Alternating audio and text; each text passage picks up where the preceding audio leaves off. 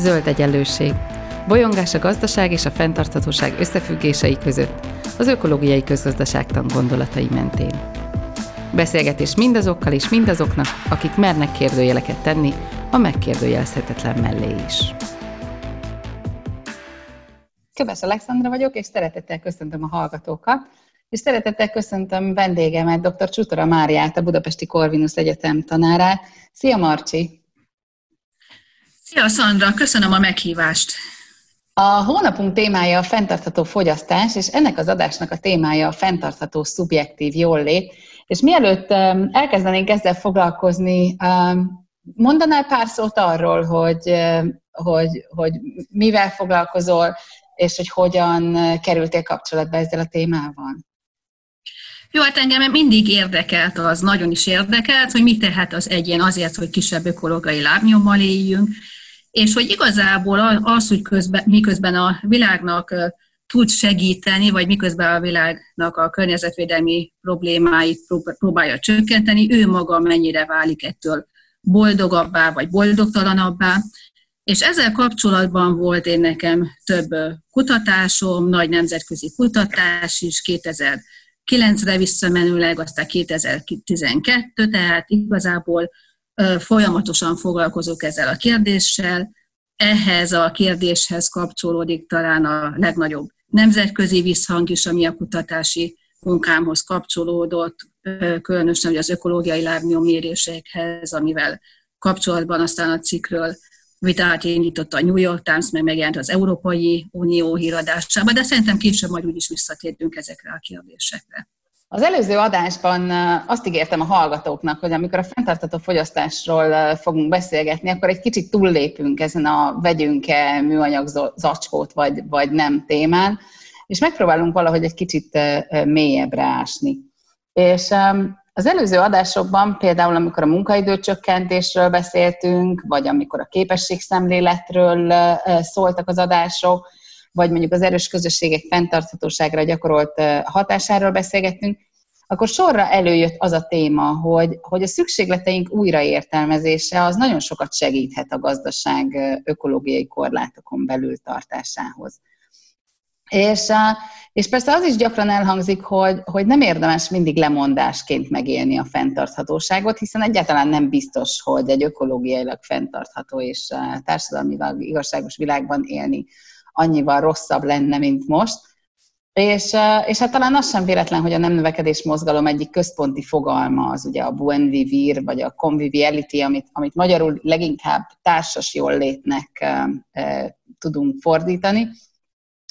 Ez viszont mind azt feltételezi, hogy az anyagi jólét egy bizonyos pont után elválik a, a szubjektív jóléttől, és, és már nem a több vezet a boldogsághoz. Tudsz nekünk segíteni abban, hogy, hogy megértsük, hogy egyáltalán mi a különbség a jólét és a jól lét között, és hol lehet az a pont, ahol ez a kettő külön válik? Hát igen, hogy a jólét van egyellel, amit általában anyagi jólét értelemben szoktunk használni, tehát jövedelem, pénz, nagy lakás, nagy autó, és sokáig igazából ez egy egyetlen fogalmunk volt arra, hogy a jólétet bármilyen módon definiáljuk, amiben valószínűleg az is benne van, hogy, hogy nagyon sokáig tényleg az emberek jelentős részének az élete arról szólt, hogy túlélje, hogy megkeresse az alapvető betevő falatokat, de mostanában viszont így a második világháború után, 60-as, 70-es években eljutottunk arra a szintre, hogy, hogy már bővíthetjük a jólét fogalmát, és beleérthetünk olyan dolgokat, ami szintén meghatározza azt, hogy mennyire érezzük magunkat jól a bőrünkbe. Ide tartoznak például a következő dolgok, hogy az egészségügyi helyzet. Lehet egy ország nagyon gazdag, hogyha vacak az egészségügyi helyzete, akkor az emberek kicsit boldogtalanná válnak. Gondoljunk most New York államra, ahol ugye gazdagok az emberek, de egy millió lakosra 1600 fölött volt a halálos áldozatok száma. Ez annyi, mintha Magyarországon 16 ezeren haltak volna meg a COVID következtében, mert egyébként hatszor ennyi egészségügyi ágyra, hatszor annyi intenzív ágyra lett volna szükségük, New York városában, mint amennyi rendelkezésre állt.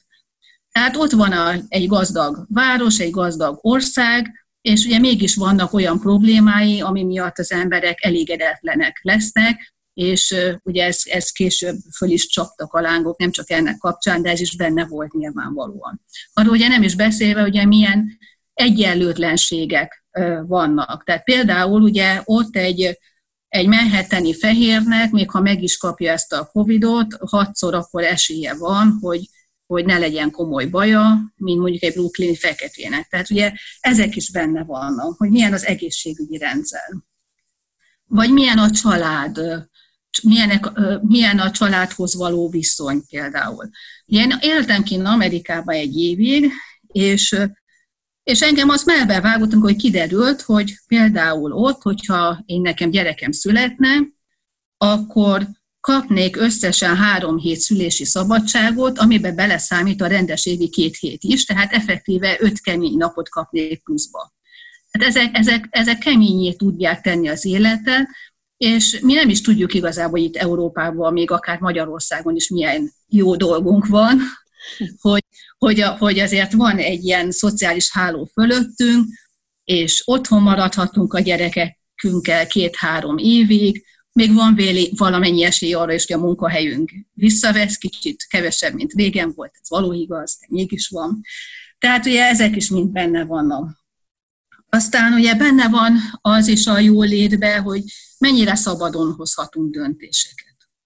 Ha megnézzük, hogy kik a leggazdagabb országok a világon, akkor abban ugye az élén vannak ilyenek, mint hogy Katar, egyfőre eső jövedelme legmagasabb talán a világon, Szaúd-Arábia. Valahogy amikor kivándorlásról beszélünk, mégse abba az irányba szeretnénk elindulni, hanem hogy Németország, meg Olaszország irányába, mert egyszerűen nem akarjuk elviselni, hogy olyan szinten szabályozzák be a mi kis magánéletünket, mint amit az ottani kultúra ugye elvárna. Tehát ugye ez is benne van. Aztán említettem a családot, ez mindenki számára nagyon fontos, tehát általában ugye az összes ilyen szubjektív jóléti felmérésből az jön ki, hogy akiknek gyerekeik vannak, azok boldogabbak, mint akinek nincs. De ez különösen igaz ez Kelet-Európában, tehát itt Kelet-Európában Közép-Kelet-Európában, na ez így korrekt, nem Kelet-Európa, mi, mi még inkább családcentrikusak vagyunk, családcentrikusabbak vagyunk, mint, mint Nyugat-Európa, a régebbi Európai Uniós országok. Szóval ez is számít, hogy, hogy legyen partnerünk, hogy legyenek gyerekeink, és megfelelő egyensúlyt tudjunk tartani a munka meg a szabadidő között, úgyhogy, úgyhogy ez is benne van. Aztán, hogy hozzáférjünk az oktatáshoz, de beszélj, beszélj most egy kicsit te, igen. Uh, nem csak, hogy arra, arra gondoltam, hogy amikor, amikor azt említed, hogy család, um, akkor, akkor azért az egy, az, az egy kicsit túlmegy azon, hogy, um, hogy, hogy, hogy van családom, vagy nincs, hanem igazából az, hogy például minőségi időt tudok-e a családommal tölteni, vagy, vagy sem. Tehát um, És, és ugye ezek, ezek azok a kicsi dolgok, amik kicsi, amik, tehát hogy, hogy kicsi dolognak tűnik, de mégis hihetetlen nagy különbséget eredményez abban, hogy hogyan érezzük magunkat a világban. És, és ugye a fenntartató rendszerek kiépítésével kapcsolatban pont, pont ez lenne a lényeg, hogy ezeket a típusú szubjektív elemeket kezdjük el rendszer szinten erősíteni ahhoz, hogy aztán valamennyire ugye az anyagi fogyasztással járó jólétet lehessen leépíteni, úgymond leépíteni, de hogy azt akkor már nem leépítésként fogjuk megélni, mert, mert, hogy, mert hogy ugye a másik oldalon annyit nyerünk vele. De hogy, hogy, hogy, hogy van arra valamilyen um, indikátor vagy elképzelés, hogy mondjuk a Föld eltartó képességén belül milyen egyéni ökológiai lábnyom, milyen életszínvonalat biztosítana? Tehát, hogy mennyit kell mondjuk az anyagi fogyasztásból egy kicsit visszavenni, vagy mondhatjuk azt, hogy a szubjektív jól létet hogyan kellene erősítenünk ahhoz, hogy az eltartó képességen belül maradjunk? Mert hogy ugye hát, mondjuk világszinten, világszinten elég reménytelen a helyzet, de mondjuk beszéljünk csak Magyarországról, jó? Uh-huh. Tehát, hogy Igen. Magyarországnak mekkora az ökológiai kapacitása, és mennyire vagyunk benne, meg mennyire nem. Erre, vég, erre vonatkozóan ugye végeztem felmérés, és körülbelül az jött ki, hogy az emberek három csoportra oszthatók. Az, van az alsó mondjuk 30 százalék, aki, aki olyan szerény körülmények között él, még a mai napig, hogy ők igazából a Magyarország öko, ökológiai kapacitásába még bele is férnének.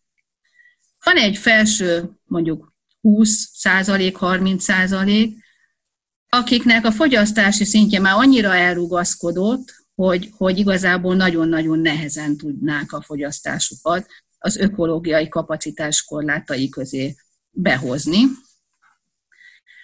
Tehát hiába mondhatunk bármit, hogy mi milyen szegények vagyunk, meg úgy akarunk élni, mint az olaszok, meg az osztrákok, de valójában már mi is ugye a kapacitásainkon kívül élünk, és egyébként még a világbanki besorolás szerint is a magas jövedelmi országok közé tartozunk. Nem a felső közép, nem az alsó közép, nem a szegény országok közé, hanem a magas jövedelmi országok közé. Na és akkor van egy középső réteg, ez a középosztály, akinek Magyarországon még mindig kívül esik az ökológiai kapacitásokon kívül a fogyasztása, de nem olyan nagyon. Hanem, hanem ez az a réteg, aki ha egy kicsit odafigyelne, és megtenne bizonyos egyéni szinten megtehető lépéseket, elég könnyen be tudná tornászni az ökológiai kapacitáson belül az ökológiai lábnyomát. És ugye itt jön be az egyéni felelősség, meg itt jön be az egyéni életstílus, hogy Magyarországon azért ez a történet az emberek egy része számára az még nem reménytelen, ha a magyarországi ökológiai kapacitást nézzük. Hát a világ átlagot nézzük, ahol annak, annak azért a kétszereségében azt tagadhatatlan, de most miért nézzük a világot? Nézzük Magyarországot, ha már egyszer itt vagyunk. És mik azok a szükségletek, amiknek a kielégítése kis ökológiai terheléssel jár, viszont a kutatások szerint jelentősen befolyásolja a szubjektív létet. Tehát, hogy merre felé kellene elindítani ezt a folyamatot? Inkább nézzük fordítva, hogyha nem zavar. Mik azok, amik nagy hatással járnak, és hogy tudunk-e rajta változtatni. Ugye három uh-huh. olyan terület van, ami iszonyú nagy ökológiai lábnyom hatással jár. Ebből az egyik az étkezés, ugye a kaja, uh-huh. a másik a mobilitás, és a harmadik a háztartási energia. Na, menjünk ezen egy kicsikét sorba, és egyébként minden más sokkal kisebb. És majd mondom, hogy ott, ott hogy még, még bőven élvezhetjük az életet ezért. Ja, menjünk sorba, ugye van a kaja, hát ugye nagyon nagy ökológiai lábnyommal jár, a legnagyobb hatású dolog, de ezen viszonylag kicsit tudunk változtatni, mert, mert ezért enni mégiscsak kell. Tehát mondjuk egy vegetáriánusnak 10%-kal kisebb körülbelül az ökológiai lábnyoma, ezt, ezt el lehet írni, de ilyen iszonyatosan nagy radikális változtatásokat ezen, ezen nem tudunk nem tudunk végrehajtani. A másik terület, ugye a háztartási energia, na itt viszont igen. Tehát ez a háztartási energia adja az ökológiai lábnyomnak valami 25%-át körülbelül, és onnantól kezdve, hogy ma már lehet olyan házat építeni, amely gyakorlatilag zéró energiafelhasználású, ugye el lehet képzelni, hogy akinek van pénze beruházni napelemekbe, passzív házba, az gyakorlatilag ezt a 25 ot minimálisra tudná csökkenteni, ha van pénze. Akinek nincs pénze, annak meg eleve kicsi az ökológiai lábnyom, mint említettem. Tehát ugye a Magyarországon a nagyon szegények, az, vagy nem is nagyon szegények, de a, mondjuk az alsó 30% a népességnek igazából még mindig úgy él, ahogy mi az ökológiai lábnyomon belül van. Szóval a középosztály, amikor napelemet rak a háza tetejére, meg utólag szigetelteti a házát, vagy, ami egyébként nem veszeveszetten drága, 20%-kal több a költsége csak egy passzív háznak, ami közel zéró energiafelhasználású, egy ilyet épít, akkor már is benne van igazából az ökológiai kapacitáson belül. És ugye a harmadik a mobilitás, ez, ez borzasztó nehéz, mert ugye ez nő, tehát imádunk most, ugyan a Covid-nál visszaesett, de egyébként imádunk utazgatni, hihetetlen nagy hobbivá vált az utazgatás. elképzelhetetlen, tehát ugye még, még az, az idősebb korosztály is, az 50-es korosztály, aki soha életében nem utazott, most, hogy olcsó lehet utazni, repülőre száll és megy a nagyvilágba, és ennek is nagyon nagy az ökológiai lábnyoma. Holott egyébként, és erre is volt egy kutatásom, még a gazdasági válság kapcsán, amikor a gazdasági válság miatt 2008-2010 miatt nem tudtunk utazni, hogy kiderült, hogy igazából az embereknek mindegy, hogy hova utaznak, tehát egy, egy belföldi nyaralás a barátaikkal ugyanolyan boldogsággal jár, mint egy külföldi utazás, csak hát ugye ezt nehéz elhinni. Említetted, hogy itt, itt Magyarországon lehet, hogy jobb helyzetben vagyunk ebből a szempontból, mint, mint, mint gondolnánk, még akkor is, hogyha ugye dupla akkora az ökológiai lábnyomunk, mint, mint ami, ami beleférne. De hogy, hogy egy lengyel kollégától hallottam egyszer egy előadást, ahol arról beszélt, hogy igazából vannak olyan hagyományaink is itt közép-kelet-európában, amiket elkezdtünk lenézni az elmúlt évtizedekben. Ugyanakkor, ha fenntarthatóságról van szó, akkor, akkor lenne mit tanulnia akár a nyugatnak is tőlünk. Ilyen például az informális élelmiszertermelés és, és ajándékozás, vagy, vagy a teljesen informális szívességbankok, ugye én segítek neked metszeni a szőlődet, ha ha te meg aztán később segítesz levágni a disznót, vagy tehát, hogy bármilyen típusú szívességbank, amit ugye nem, nem papíron követnek, hanem egyszerűen benne van a kultúrában. Um, szerinted van ilyen helyzeti előnyünk itt Magyarországon, amit ki lehetne használni a fenntartható fogyasztásban?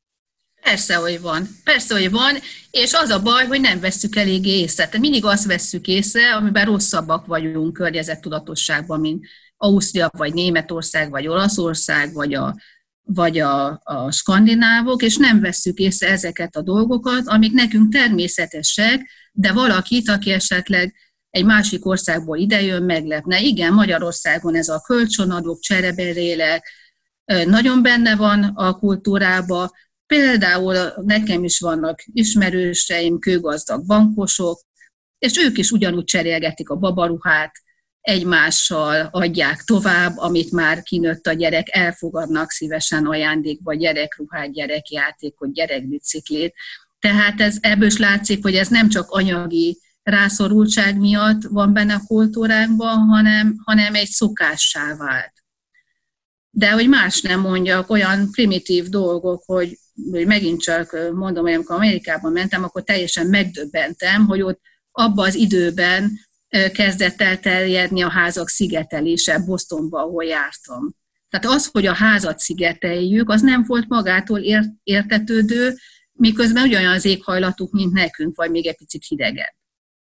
Tehát olcsó volt az energia, izé, micsoda, minek kell szigetelni a házat nálunk. Igazából senki se végez életciklus elemzés, meg költséghaszon elemzés, meg megtérülési elemzés, eszébe nem jut egy embernek szigetelés nélkül házat építeni, sőt, ugye a szabványaink is nagyon keményen szigorodnak. És engem megdöbbenésként ért, hogy egy olyan fejlett gazdag országban, mint Amerika, ez nem volt magától értetődő. Szóval benne van egy kicsit az a magyar pessimizmus, hogy, hogy nem vesszük észre azokat a dolgokat, amiket ugye harsányan kéne hirdetni, hogy mi milyen jók vagyunk, és tanuljátok meg tőlünk.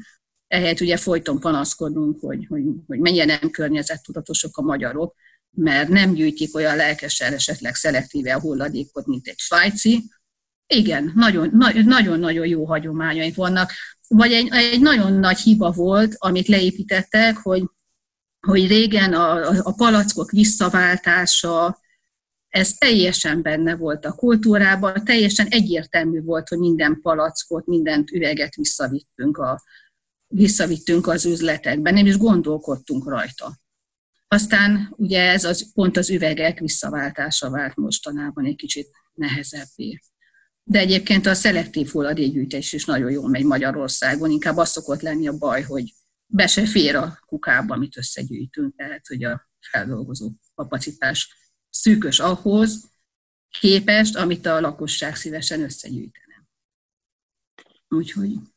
Itt az ökológiai közgazdaságtan keretén belül ugye mindig, mindig minden témánál egy kicsit feszegetjük ezt a, ezt a társadalmi igazságosságot is. És amit, amit így mondtál a, az elején, hogy ugye van 30 százalék, aki, aki tulajdonképpen annyira szegény, hogy, hogy ugye azért van benne az ökológiai lábnyomba, mert, mert lehet, hogy még az alapvető szükségletei is sincsenek kielégítve. Um, ami viszont azt jelenti, hogy társadalmi igazságosság szempontból ugye nekik valahogy el kellene kezdeni többet juttatni, ami viszont azt jelenti, hogy a többieknek kellene még inkább visszafogni.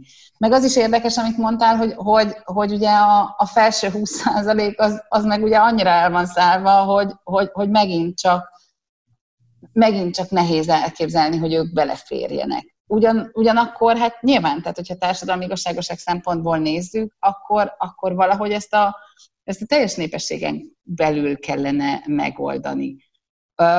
Hogyan lehetne itt, itt elkezdeni egy kicsit differenciálni, vagy, vagy, vagy, vagy, vagy mi az, amit a, a különböző társadalmi csoportoknak különbözőképpen lehet eladni, mint, mint fenntartható fogyasztás?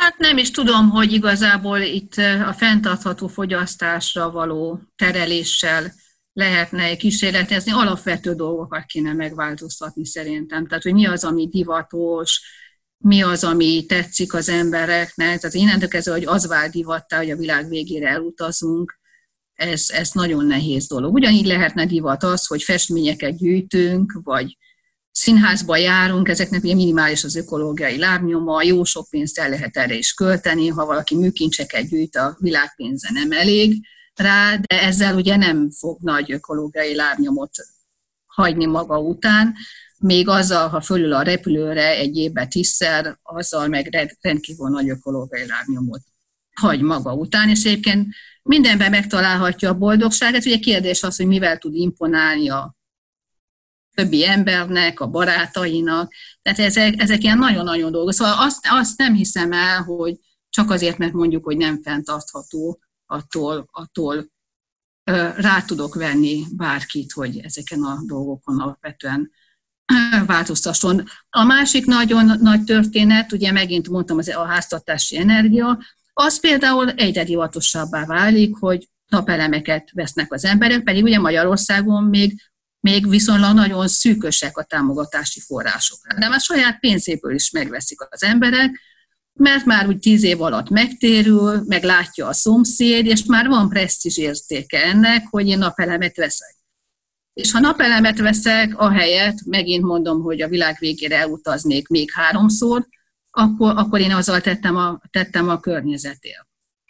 Szóval ezek tettem a környezetért, és szóval presztízsé váljanak ilyen dolgok. Vagy mondhatnám azt, hogy autóból, ugye Teslát többen veszik, és nagyon magas a presztízs értéke egy Tesla vásárlásának is, ami ugye egy elektromos autó, de egyébként jó, jobban föl lehet most már vágni vele, mint egy nagy BMW-vel vagy egy Mercedes-szel. Tehát, hogy, hogy mi az érték a társadalomba, és mi az, ami, ami nem érték, az, az, az nagyon nagyba befolyásolja. Tehát én, én abban nem hiszek, hogyha ha csak ö, így elkezdjük mondani, hogy mondj le erről, arról, amarról, mert ez milyen környezetbarát, hogy ezzel tömegeket lehetne befolyásolni. Szerintem tömeget ezzel nem lehet. Hát ahhoz, ahhoz túlságosan társadalmi állatok vagyunk mi emberek, hogy, hogy nagyon ki akarjunk lógni a sorból. És hogyan, mert hogy a te kutatásaidban azért az is, az is előjön, hogy például azok, akik, akik ebben az alsó 30%-ban vannak, az ő szubjektív jól létük hogyan viszonyul az anyagi jólétükhöz? Hát náluk, náluk az való igaz, hogy az ő szubjektív jólétüket egy kis pénzzel sokkal jobbá lehetne tenni. Tehát akinek tényleg a napi, napi szinten küzdködik, annak nem mondhatom, hogy a pénz nem boldogít, mert ő biztos, hogy boldogítaná egy kis pénz, hogyha be tudná fizetni a számláit időbe, ha nem lenne gond, hogy befizesse a gyerekének az osztálykirándulást és ilyen dolgok.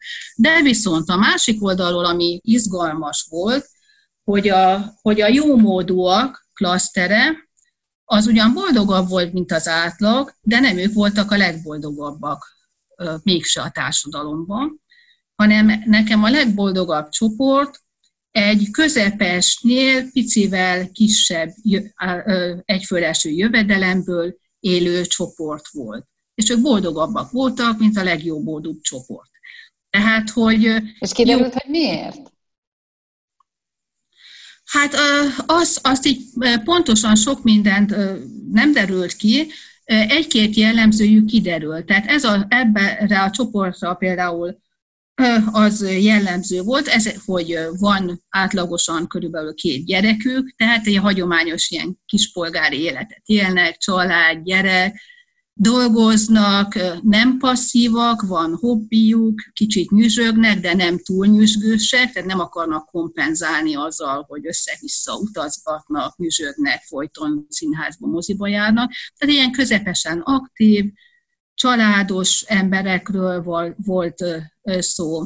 Úgy látszik, hogy a társadalmi kapcsolatuk nagyon-nagyon rendben van.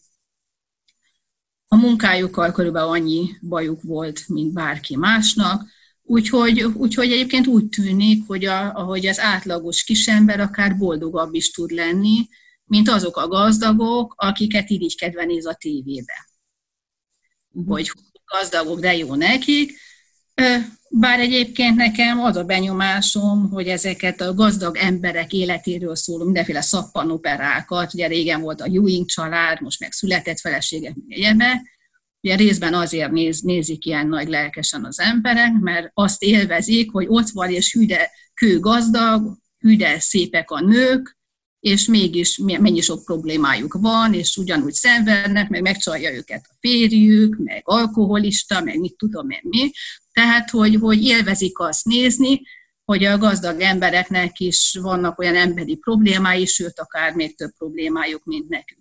És egyébként a statisztikai kutatások azt mutatják, hogy ez tényleg lehet így. Az átlag ember átlagos jövedelemből, átlag alatti ökológiai lábnyomból bizony lehet boldogabb, mint azok, akik, akik a, az anyagi gazdagságot részesítik előnyben, és, és magas ökológiai lábnyommal, nagy jövedelemből élnek, és bizony a gazdagoknak is megvannak a saját spéci problémái. Például nálam ennek a nagyon jómódú, nagyon-nagyon nagy környezetterhelő csoportnak speciális problémájaként felmerült az, hogy nagyon magas a társtalanok aránya, tehát 40% nak nem volt partner ebben a csoportban, ami kimagaslóan magas, az országos átlag az 8% volt. És nagyon sokan paraszkodtak társadalmi izolációról, tehát a társadalmi kapcsolataik is gyengék voltak, E, e, ebben a csoportban panaszkodtak a legtöbben, a második csoport, amiben még nagyon sokan panaszkodtak, az a legszegényebbek voltak. Tehát a két szélsőségre Igen. volt jelentő uh-huh. a társadalmi elszigetelődés.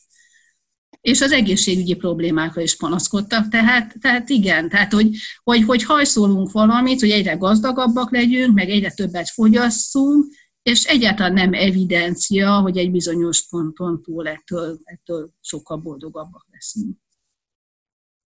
Amikor um, fenntartható fogyasztásról beszélünk, akkor általában mindenki arra gondol, hogy egyénileg kell nekem erről döntést hoznom, és egyénileg kell befolyásolni a, a, a saját ökológiai lábnyomomat, és megtenni azt, hogy erről, arról, amarról hát vagy lemondok, vagy átalakítom azt a, azt a szükségletemet. De hogy, hogy szerintem Szerintem elég ellentmondásos az, hogy, hogy egyéni szinten próbálunk ugye felelősséget tolni emberekre, és, és közben pedig, pedig elég komoly kollektív döntéseket kellene meghozni annak érdekében, hogy, hogy egy teljes rendszer szinten tudjunk átállni egy, egy fenntarthatóbb működésre. Tehát néha azt is gondolom, hogy, hogy kifejezetten nem fair az, amikor, amikor úgy beszélünk a fenntartható fogyasztásról, hogy hát az, az, az, az valójában egy egyéni döntési szint, holott bárki, aki megpróbált már fenntartható módon élni, tudja, hogy iszonyú erős ilyen útfüggőségekben vergődik, ami nem azért van, mert ő szeretné, hanem, hanem azért, mert, mert így, így rendeződik, így áll össze a társadalmunk, és, és, és az a rendszer, amiben dolgozunk, élünk, ahogy a, a, ahogy a szerepeinket megtaláljuk. Te mit gondolsz erről, hogy mennyiben egyéni felelősség a fenntartható fogyasztás? Van benne egyéni felelősség része is, tehát egyénileg is tudok bizonyos dolgokat tenni, igen, tudok szelektíven hulladékot gyűjteni, napszellát rakni, de az tény, hogy, tény, hogy társadalmi állatok vagyunk, társadalmi lények vagyunk, és nem tudunk teljesen elszakadni a társadalmi normáktól, mert akkor kirekesztődünk a társadalomból. És épp ezért ugye nagyon-nagyon fontosak a kollektív cselekedetek is. Hogy csak egy példát mondjak, hogy ilyen környezetvédelmet tanítok az egyetemen, és különböző csoportjaim vannak, és ugye időnként van egy-egy hallgató, aki nagyon-nagyon radikális zöld, például vegán életmódot folytat. És azt látom, hogy a többiek ezért szabály, szinte utálják. Tehát, hogy el lehet jutni ebbe fenntartható fogyasztásba is egy olyan szintre, ami lehet, hogy fenntartható, de már nem tesz minket elfogadottá a többi ember számára, egyszerűen, mert olyan áldozatokkal jár, ami miatt gyakorlatilag az, hogy én, én környezetvédő vagyok, teljesen kitölti az életemet, hogyha valaki úgy akar élni, akkor már nem marad szabad ideje, mert tervezgetheti, hogy mit, mit, mit ehet, mit ihat, mit kell tennie, társas kapcsolatainak át. Tehát, hogy, hogy az egyéni felelősségnek is megvan a tere, de bizony, ha nem teremtjük meg a feltételeket ahhoz, hogy az egyéni felelősség az, hogy is mondjam, ne visszaüssön arra a szerencsétlen emberre, hogy ne kireszkeztődjön a társadalomba, hogy ne nézzék le amiatt, mert mondjuk bankár létére nem BMW-vel megy a, a bankhoz, hanem tömegközlekedéssel vagy elektromos rollerrel, akkor ugye meghaltunk. Az elektromos rollert itt azért mondtam, mert egyébként Svájcban tényleg láttam beöltözött öltöny, nyakkendő, rohadt drága, mit tudom én, Armani öltöny, és az elektromos rollerrel ment a bankba, és az ott elfogadott volt. Mondjuk, hogyha hatos villamossal ment volna, az lehet, hogy nem elfogadott. Lehet, hogy egy elektromos roller az elfogadottabb társadalmilag, mint, mint mondjuk villamossal menni, hogyha valaki banki vezető. De, de ezek így mind benne vannak, hogy hogyan tudunk úgy a társadalomba illeszkedni, hogy, hogy hassunk és akkor tudok hatni a társadalomra, ha én környezetvédőbb vagyok, mint a társadalom, de nem vagyok annyival környezetvédőbb, ami, ami már elrugaszkodik teljesen az adott társadalom normáitól, annyira, hogy a legtöbb ember szám, úgy gondolja, hogy számára ez már nem, nem elfogadható, nem megvalósítható magatartás. És igen, ilyenkor bejön az, hogy mit tudok tenni a, a gazdasági szabályozásba, a jogi szabályozásba, hogy, hogy könnyítsek ezeken a feltételeken az emberek számára. Vagy tudok-e olyan szabályokat hozni, ami miatt a nem környezetvédők is olyan termékeket vesznek meg, amik, ami, ami, ami mondjuk jó, jó környezetvédelmi szempontból is. Tehát ami egyéni szinten a, a fenntartható uh, fogyasztásban egy komoly felelősség lehet, az az, hogy egyébként uh, társadalmi szereplőként én hogyan hatok ezekre a nagy rendszerekre, hogy, hogy ebben legyen valamiféle tudatosság, hogy legyen elvárásom mondjuk akár vállalati döntéshozók, akár politikai döntéshozók felé az, hogy, hogy, hogy a nagyobb rendszereket egy olyan irányba befolyásolják, hogy az inkább egy fenntartható irányba menjen, mint mondjuk a, a, az abszolút gazdasági növekedés oltárán feláldozni az összes ökológiai erőforrásunkat. Tehát, hogy, hogy szerintem az egyéni felelősség itt is megjelenik, tehát, hogy nem csak a, a, a saját fogyasztásom szintjén, hanem azon a szinten, hogy mit várok el a nagy rendszerektől, és hogy mennyire tudom azt, hogy, hogy amikor én ezt vagy azt választom, akkor, akkor annak mondjuk milyen hatása lesz a, ennek az elvárásnak milyen hatása lesz például döntéshozókra. Ezt nem csak a pénzemmel szavazok, hanem elmegyek és bedobom a, az urnába a szavazatomat, és politikusokra, meg pártokra is szavazok, meg a Facebookon is, meg itt-ott, amott is ugye írogatok, hozzászólok, és nem mindegy, hogy milyen stílusban szólok hozzá, hogy, hogy milyen, milyen dolgokat tartok jónak, nem. Ezzel a társadalmi normákat is alakítom, és ugye a társadalmi normának is nagy szerepe van. Meg nevelem a gyerekemet, aztán meg a gyerekem nevel engem, mert ugye elég hamar észreveszik a gyerekek, ha valamiben nem vagyunk hozzekvesek, és ugye ránk szólnak, hogy, hogy na, na de mami, na de mami, azt most miért oda dobtad, és miért nem oda. Úgyhogy hogy igen, tehát ugye sokféleképpen tudjuk alakítani ezeket a, a normákat, és most újabban, meg ráadásul segítségünkre siet az időjárás, meg az éghajlat is, mert még tíz évvel ezelőtt jókat lehetett vitatkozni arról, hogy van-e éghajlatváltozás, vagy nincs, mert ugye nincs szaga, meg nincs színe, meg nincs íze, ezért sokan nem hitték el, hogy nincs. De most, hogy már ugye gyakorlatilag eltűntek a telek, meg szárazak a nyarak, és totálisan fölborultak az évszakok, most már azért sokkal több ember elhiszi azt, hogy, hogy igen, ez valós, és érzik az emberek apró dolgokba. Ugye én fel vagyok mindenféle közösségi csoportokba, például ugye a kert, kert, kert, kert építők, kertszépítők csoportjába, és hát igen, és olvasom a bejegyzéseket, hogy ki kellett vágnom 70 tuját, ki kellett vágnom 100 tuját, változik az éghajlat, most már ne is ültessétek tujákat, mert nem bírják ezt az éghajlatot, nem fogják túlélni, túl szárazva jönnek a gombabetegségek és kipusztulnak, most már lejlandi ciklus kell ültetni, és látom azt, hogy milyen költségekkel jár ez, amik, amik ilyen, ilyen teljesen átlagos háztartásokban jelentkezhetnek, mint hogy